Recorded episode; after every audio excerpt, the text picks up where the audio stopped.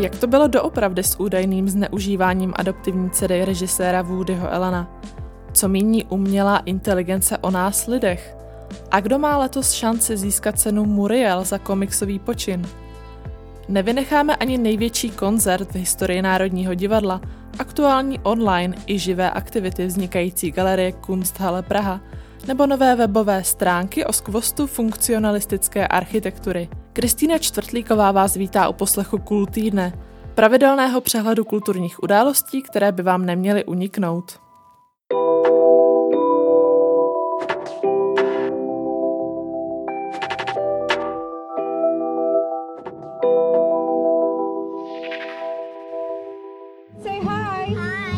family was really close. It was an amazing childhood. But no matter what you think you know, it's just the tip of the iceberg. Jaké bylo pozadí jednoho z největších hollywoodských skandálů všech dob? Očekávaný dokument Ellen vs. Farrow pod taktovkou investigativních filmařů Kirbyho Dicka, Amy Searing a Amy Herdy se věnuje údajnému zneužívání tehdy sedmileté Dylan Farrow ze strany jejího adoptivního otce, slavného režiséra Woodyho Elena. Čtyřdílná minisérie, kterou v pondělí 22. února uvede streamovací služba HBO Go, nahlédne do příčin Ellenova obvinění, soudního sporu o opatrovnictví nebo režisérova vztahu s další nevlastní dcerou Suny, se kterou se oženil v roce 1997 a s níž žije dodnes. Hodinové epizody nabídnou archivní domácí videa, policejní důkazy i nové výpovědi dotčených osob jako rodinných přátel, vyšetřovatelů nebo přímých svědků, kteří o případu veřejně promluvili zcela poprvé. Čerstvý 85 Woody Allen si svou druhou choť Miu Farrow vzal v roce 1980 a svazek přetrval 12 let. Během jejich vztahu se herečka po manželově boku objevila v řadě jeho filmů, třeba v komedii Sex noci svatojánské nebo atmosférickém dramatu Stíny a mlha. Společně vychovávali deset biologických či adoptovaných dětí, mezi nimi právě i Dylan Farrow. Ellen obvinění vehementně odmítá. Po dlouhém vyšetřování se vyhnul obžalobě kvůli tomu, že prokurátor chtěl tehdy nezletilou dívku ochránit před traumatem. Dylan si však za svým tvrzením proti režisérovi nadále stojí.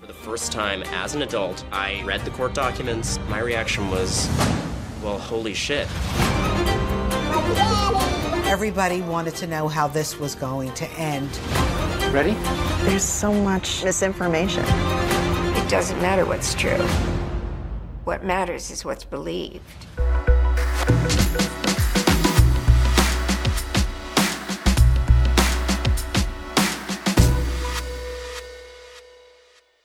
Hudba spojuje národy, hudba spojuje svět. Lidi můžou poslouchat a můžou na chvilku zapomenout na to, jak se špatně mají. A my si můžeme připomenout, ale nejenom hudebníci, myslím i technici, osvětlovači, zase na chvilku to, co milujeme, proč tu práci děláme. Ať se to všechno všem, vám a nám povede. Ať kultura, národ, celý svět, včetně Národního divadla, včetně vás všech, povstane do nové síly, radosti, zdraví, tvořivosti a fantazie. Tolik českých interpretů pohromadě se jen tak nevidí ani na největších tuzemských festivalech. To jsou slova generálního ředitele České televize Petra Dvořáka, který jim zve na mimořádný koncert Národ sobě, kultura tobě. ČT Art ho odvysílá v přímém přenosu z Národního divadla v sobotu 27. února večer. My jsme ten rok strávili tím, že jsme se hledali různé formy, jak prezentovat kulturu v době, kdy lidi nesmí chodit do divadel, kdy lidi nesmí chodit na koncerty. Máme za sebou asi 100 různých přenosů, ať už divadelních představení, hudebních vystoupení, tanečních vystoupení.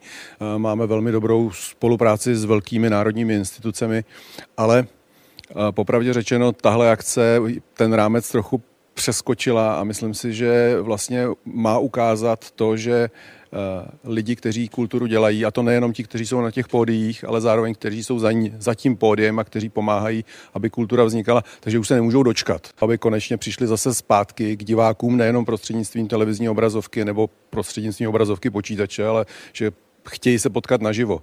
A já doufám, že velikost toho koncertu uh, možná pomůže tomu, aby konečně ta naděje na konci tunelu se objevila a aby konečně jsme vlastně ukázali, že kultura pořád žije. Uvedl na tiskové konferenci generální ředitel České televize Petr Dvořák. A program to bude skutečně rozmanitý. Během tří a půl hodinového maratonu se na pódiu vystřídá na 40 interpretů, jmenovitě Lucie a Činasky za doprovodu orchestru, Lenka Dusilová, Manky Business, Ondřej Brzobohatý, Vohnout, Meky Žbírka, Václav Neckář a také třeba MIG 21 nebo Pokáč. Speciálně se singlem Nafrněná vystoupí Barbara Poláková s hereckými kolegyněmi z klipu, ať už Anou Polívkovou, Lenkou Krobotovou nebo Janou Strikovou. Akusticky zaspívá letošní reprezentant na Eurovizi Ben Kristovao, který se objeví po boku Karola Komendy. Dalším hostem bude také soubor Cirkla Putika, který předvede svůj um za doprovodu cymbálovky. A dojde i na nečekaná setkání. Například kapela Poletíme na stage přizve architekta a slavného sklepáka Davida Vávru. Cílem organizátorů je vyjádřit podporu umělcům z domácí scény, kteří se kvůli pandemii dostali do svízelné situace a divákům bezplatně zprostředkovat kulturní prožitek ze živé akce, na níž je v současnosti fyzický vstup zapovězen. Genezi koncertu odhalil na tiskové konferenci ředitel festivalu Metronom David Gajdečka. My jsme si uvědomili na podzim, že ta pauza je dlouhá a že pravděpodobně ještě dlouhá bude od toho živého setkávání. Chtěli jsme, eh, vlastně jsme si říkali, že ty umělci se musí držet ve formě prostě, aby mohli Eh, interpretovat to své, přinášet radost divákům. Jsme tu od toho, aby jsme tu radost přinášeli a nějakou zábavu. Zase diváci eh, jsou tu od toho, aby vůbec měl smysl, smysl celé to provozovat a musíme se udržovat v nějaké formě a říkali jsme si, že při té délce té pauze bude potřeba to všechno oprášit a přinést, přinést nějakou naději, že to jednou skončí, uvidíme se naživo a proto jsme připravili tenhle ten eh, koncept Národ sobě, kultura tobě, co je asi důležitý říct, že my tam vlastně jakoby jdeme s celou širokou uh, scénou kulturní, nejenom hudební.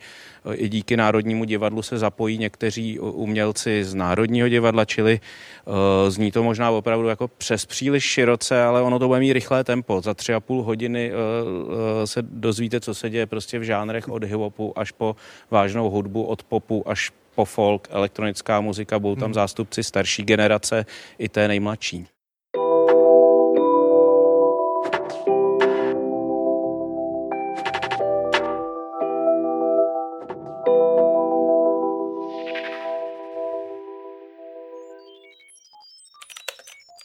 Pamatujete si, jak jste se zamiloval?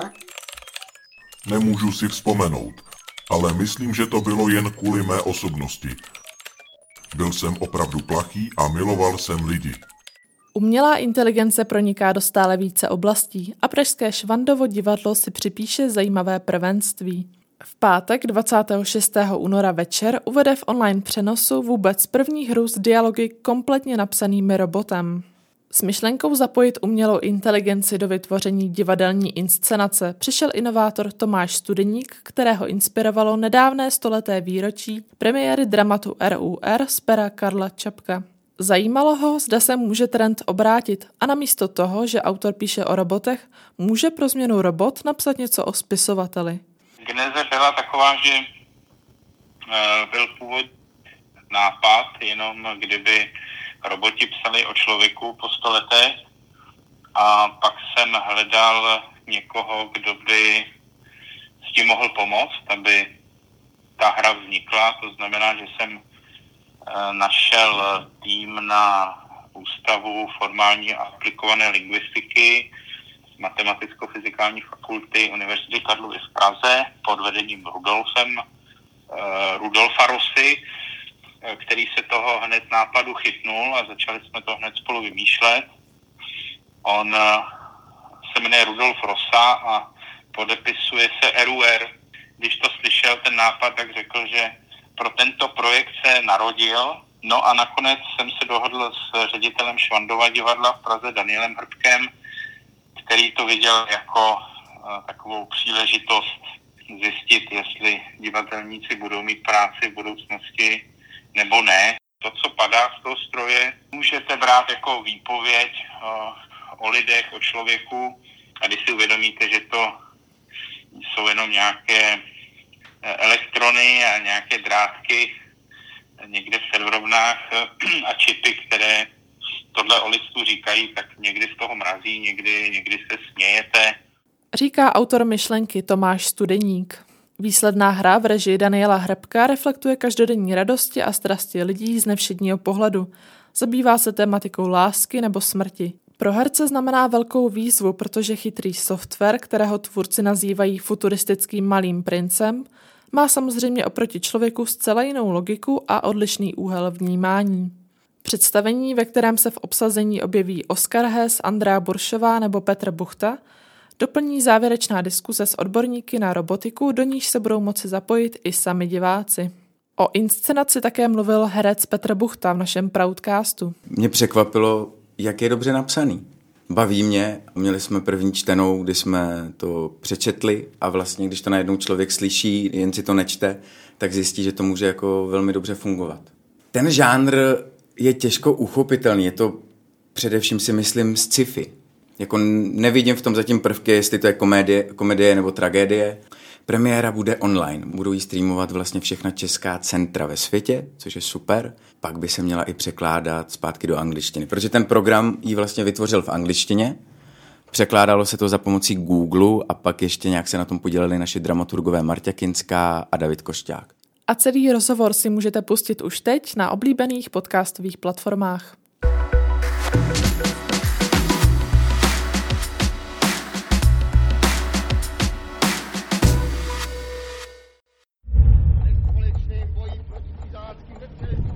Já jsem prožil to nejhorší dětství v naprosté chudobě, takže říkali, jak je to možné? Je, ty seš prostě proti socialismu, proti tomu, aby jsme šli novou cestou. Co prožívali českoslovenští výtvarníci za časů železné opony a nemožnosti svobodně tvořit? Vznikající galerijní prostor Kunsthalle Praha, který roste na místě bývalé Cengrovy trafostanice v historickém srdci metropole, nabídne dokumentární seriál nazvaný Umění v izolaci, který po pilotním dílu zveřejněném 17. února odvysílá každý měsíc novou epizodu. V rozhovorech, na nichž spolupracovala paměť národa, přináší své vzpomínky na totalitní dobu Stanislav Kolíbal, Květa Pacovská, Kurt Gebauer, Tomáš Císařovský nebo třeba Milan Knížák. Nejde však o jedinou aktuální činnost rodící se Kunsthalle, která by se po rozsáhlé rekonstrukci měla otevřít počátkem roku 2022. Kolem jdoucí si na fasádě budovy na Klárově můžou prohlédnout neonový poutač z dílny vizuálního umělce Joela Andriano Mearisoa z Madagaskaru, psaný jeho jazykem, tedy malgaštinou. Těžko čitelný nápis, který by v češtině zněl překlady našich dávných vášní a budoucích tužeb, má podle mediálního zástupce galerie Ondřeje Číška vybínout k uvažování nad jinakostí. Celý autorův projekt mohou zájemci sledovat od února až do června na sociálních sítích. V exteriérovém programu Facade Project bude galerie během současné renovace i nadále pokračovat.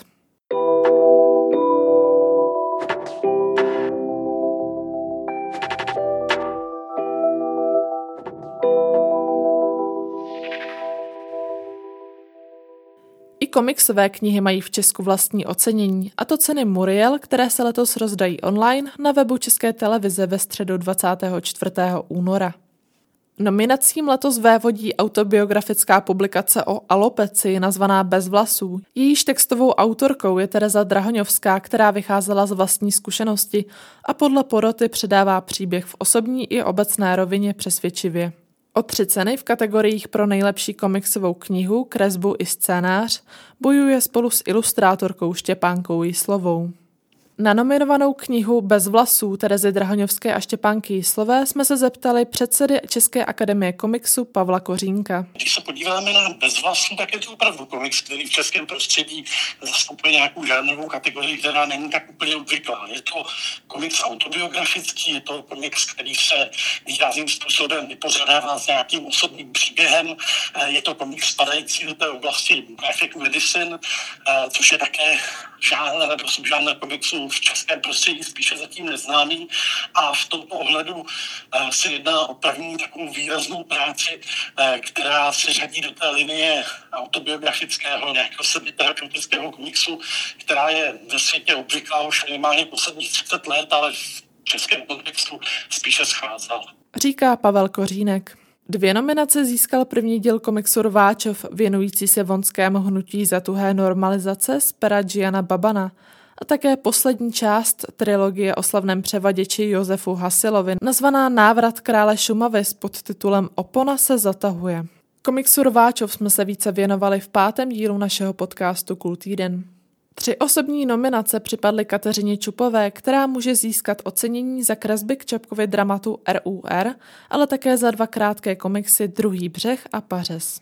Pořádající organizace Česká akademie komiksu udílí ceny také za překladové dílo nebo za nejlepší studentský počin, o který letos usiluje například Tomáš Staněk s komiksem Prázdniny, v němž přináší autentické svědectví o pražské graffiti scéně.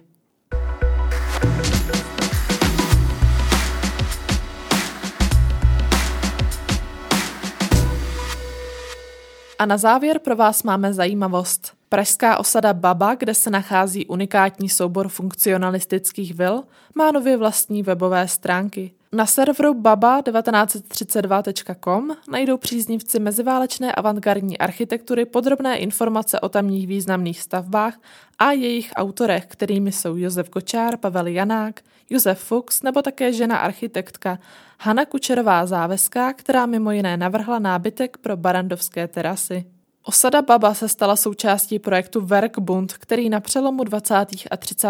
let realizoval kromě Prahy další obytné soubory pro obyvatele moderního velkoměsta také v Brně, Stuttgartu, Vratislavi a ve Vídni. O zahraničních lokalitách podrobně informuje kromě zmíněného webu také nová mobilní aplikace. A to je z nového kultýdne vše. Od mikrofonu se loučí Kristýna Čtvrtlíková a příští pondělí zase naslyšenou.